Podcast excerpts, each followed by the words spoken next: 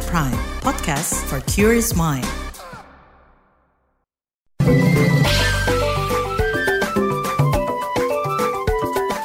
WhatsApp Indonesia.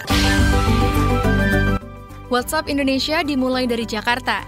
Yayasan Lembaga Konsumen Indonesia YLKI mengungkap temuannya terkait 15 merek garam yang beredar di DKI Jakarta dengan kadar yodium kurang dari standar nasional Indonesia SNI. Bidang peneliti YLKI Niti Emiliana mengatakan, survei dilakukan dengan meneliti label kemasan produk garam, label halal, beriodium, kadaluarsa, dan izin edar. Hasilnya, sekitar 8,6 persen produk garam yang beredar di DKI Jakarta tidak berlabel beriodium. Lalu 15 merek yang disurvei kadar garamnya di bawah standar. Atas temuan ini, YLKI mendesak pemerintah Provinsi DKI Jakarta lebih ketat mengawasi peredaran garam. Pencegahan dari sisi pre dan post market juga dianggap penting demi kepentingan konsumen. Masih dari Jakarta, Wakil Presiden Ma'ruf Amin menilai kritik sejumlah akademisi dari beberapa perguruan tinggi terkait pemilu dan demokrasi mesti jadi perhatian pemerintah.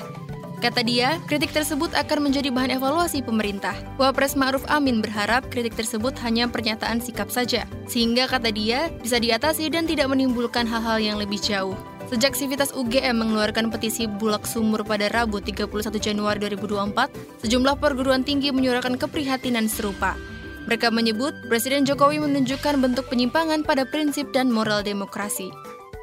Terakhir mampir Solo. Wakil Wali Kota Solo Teguh Prakosa mengatakan Solo akan terus menggelar berbagai agenda wisata bertema akulturasi, toleransi, dan sebagainya. Teguh mencontohkan gerebek Sudiro Prajan Solo sebagai bentuk wisata menyajikan akulturasi budaya Tionghoa dan Jawa, lintas agama dan lintas etnis. Wisata ini kata dia masuk 110 karisma wisata Nusantara oleh pemerintah. Menurutnya, masyarakat bisa melihat langsung kehidupan sehari-hari warga Tionghoa dan Jawa dalam akulturasi budaya dan agama, membina keluarga dengan sebutan kawin ampiang. Tak hanya itu, di kampung ini juga ada beragam tempat ibadah mulai dari kelenteng, gereja, masjid, dan lainnya. Sebelumnya, Setara Institut merilis daerah dengan indeks toleran dan intoleran tertinggi di Indonesia di tahun 2023. Solo yang tahun 2022 menempati peringkat 4 anjlok di tahun 2023 di urutan 10. Menurut Teguh, Pemkot perlu regulasi terkait peningkatan kerukunan dan toleransi beragama. Demikian WhatsApp Indonesia hari ini.